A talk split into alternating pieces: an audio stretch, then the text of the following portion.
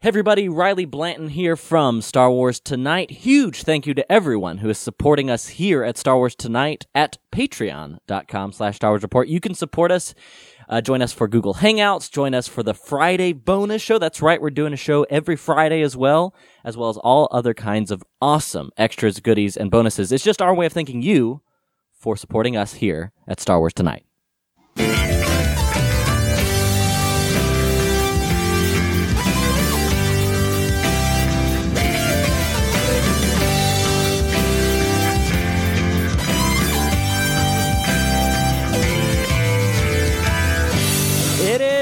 Star Wars Tonight.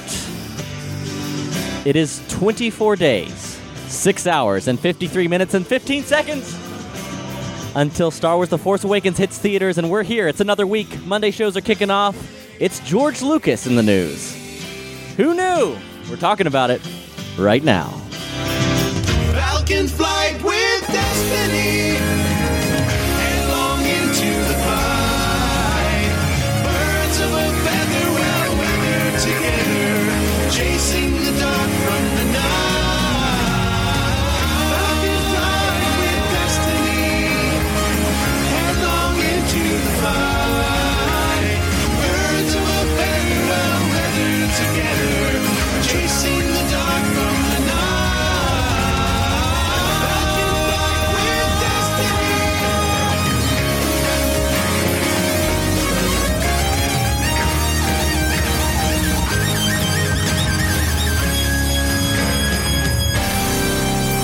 Oh, man.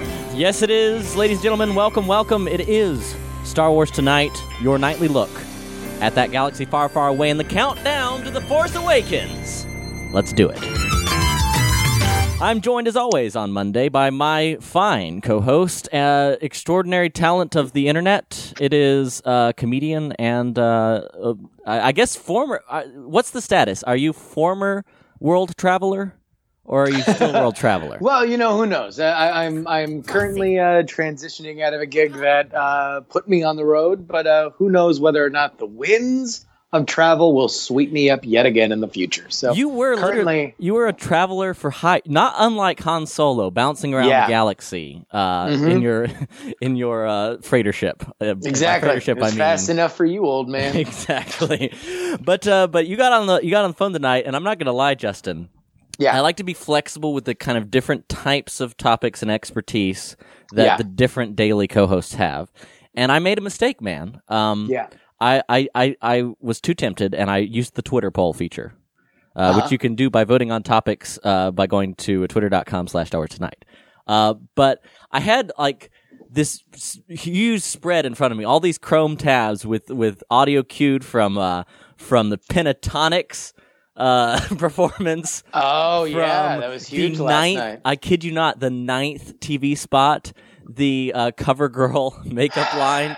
But I'll tell you what, man, it's marketing galore. But people are kind of, I'm not gonna lie, they're not really if the hardest of the hardcore are not necessarily in on the whole saturation so far. People are getting a little bit trepidatious. So I'm kind of glad that you got on the Skype call and you're like, dude, we got to talk about this Lucas thing. And then right from here, from The Independent, Star Wars The Force Awakens, George Lucas reveals what, and I'll insert right here, many Star Wars fans have kind of known for a long time. It's just being confirmed from the maker himself. Reveals why Disney scrapped his ideas for Episode 7. Quote, the issue was they looked at the stories and they said, we want to make something for the fans. Oh, so much meaning in so few words. Justin Robert Young, your hot takes.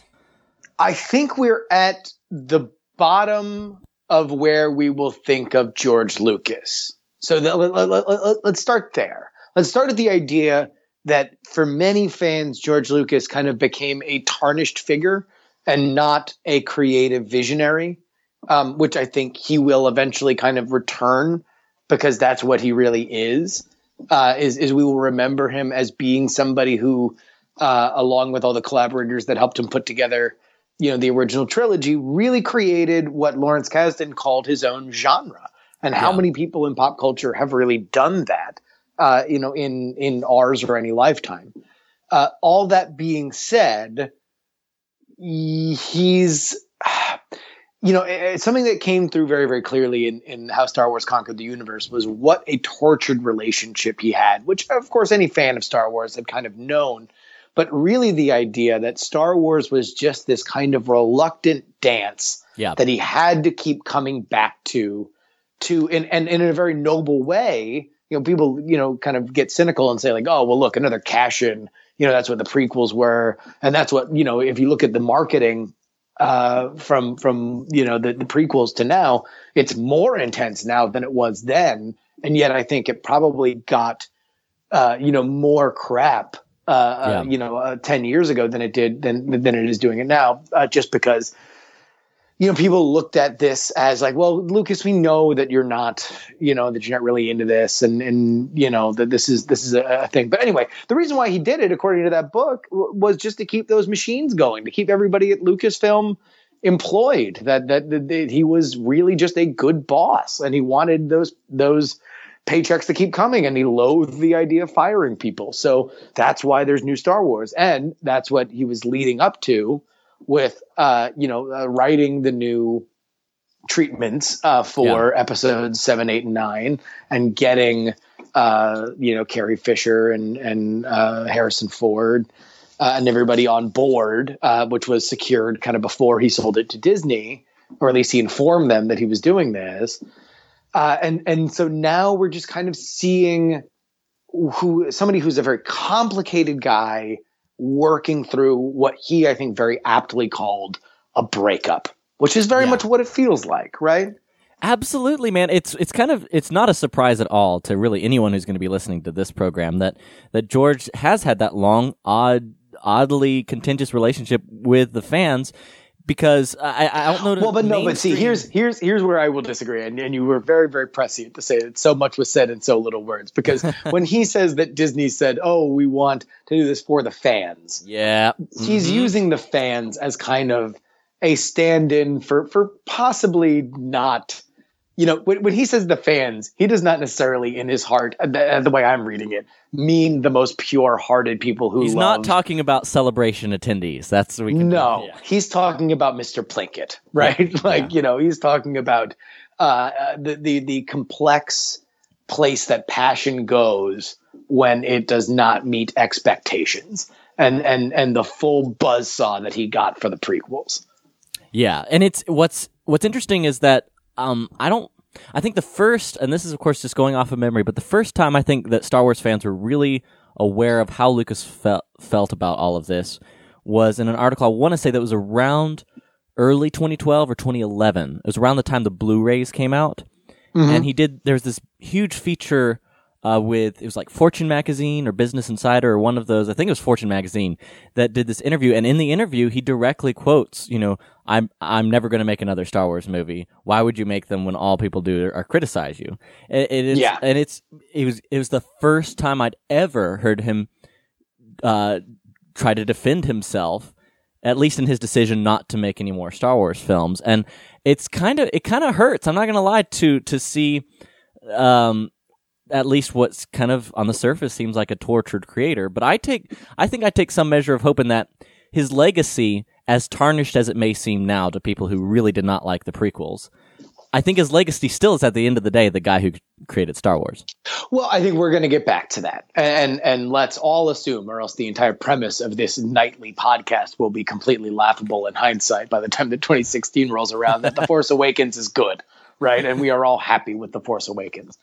And that Rogue One is good, and that Episode 8 is good, and Episode 9 is good, and everything else that comes after that is, something that we enjoy having in our lives. Then we will look at George Lucas and say, hey, you want to know what?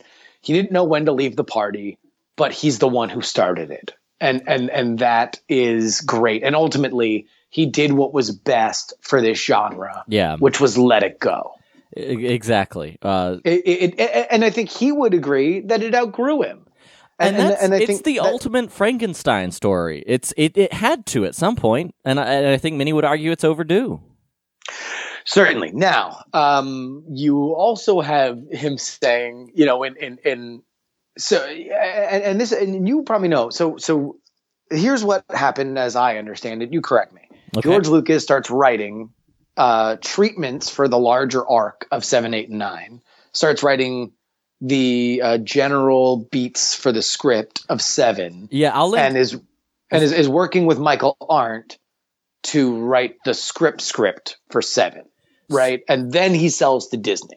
Exactly. Well, what's interesting is that to give you the really quick timeline, as I understand it from people, a lot of this is public. Some of this is more or less rumors that I've heard somebody say, who somebody said, right?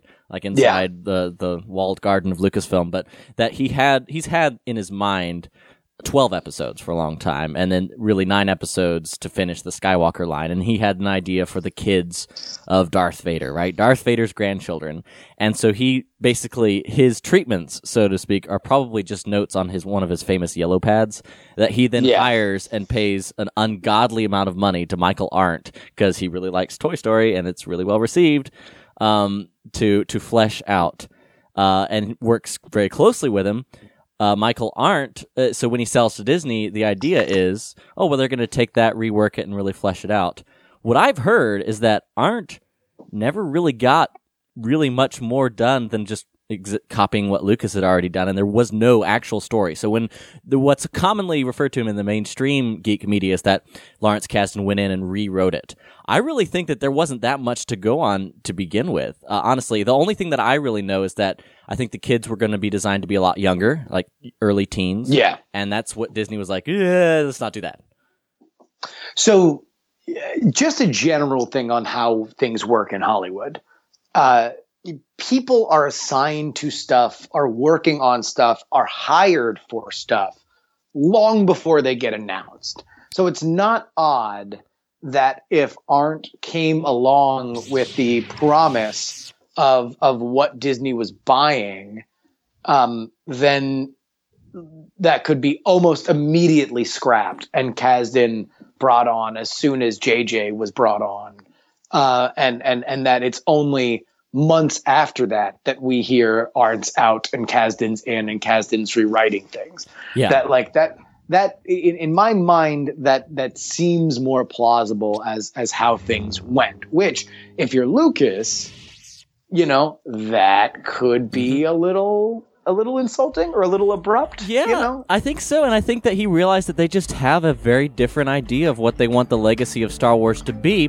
What's almost comedic about this point, I think this will kind of cap off the episode nicely. What's kind of funny about this is that Disney today has a lot of the very same talent that Lucas had once upon a time that makes them so good about making movies. Lucas was a guy who knew how to pick really good creative people, whether it's John Williams, whether it's Lawrence Kasdan. And Disney's recognized this skill, and they're hiring a lot of these same people. Some of the same puppeteers are working on The Force Awakens. Down to the details. I think that I'm hoping that if nothing else, even if the personal relationship is strained, the creative legacy of Lucas, I think, at least I hope and pray, is alive. Here, one last thing, and we'll go out on this. Imagine you're Disney. Imagine you're Kathleen Kennedy. Imagine you get the script beats or the script that has a kid-centric story after you've seen what happened with episode 1. What would you do? I think you would do exactly what they did. Fair enough.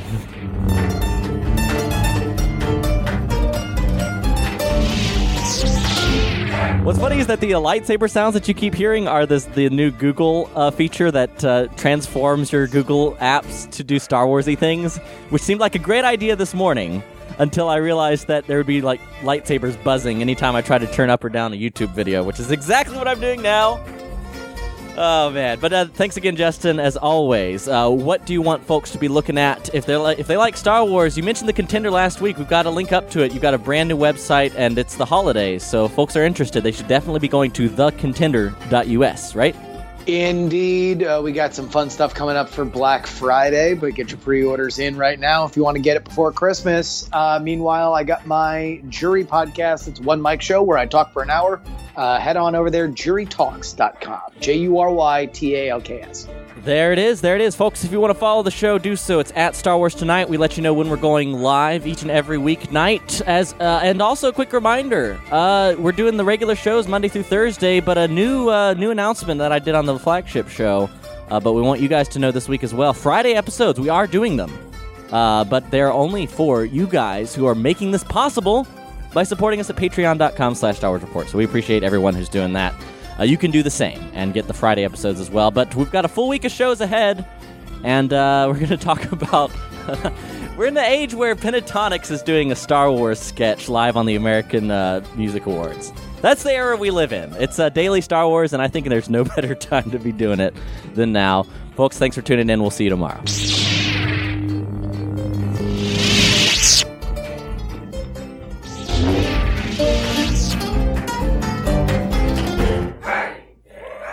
There it is. Woo. Awesome, man. Absolutely. Thank you so much. Absolutely. Thanks for coming on, man. I know you're a busy dude, but I'll stay in touch for sure. Absolutely, dude. I'll see you next week. All right. See you next week. Bye. Bye-bye.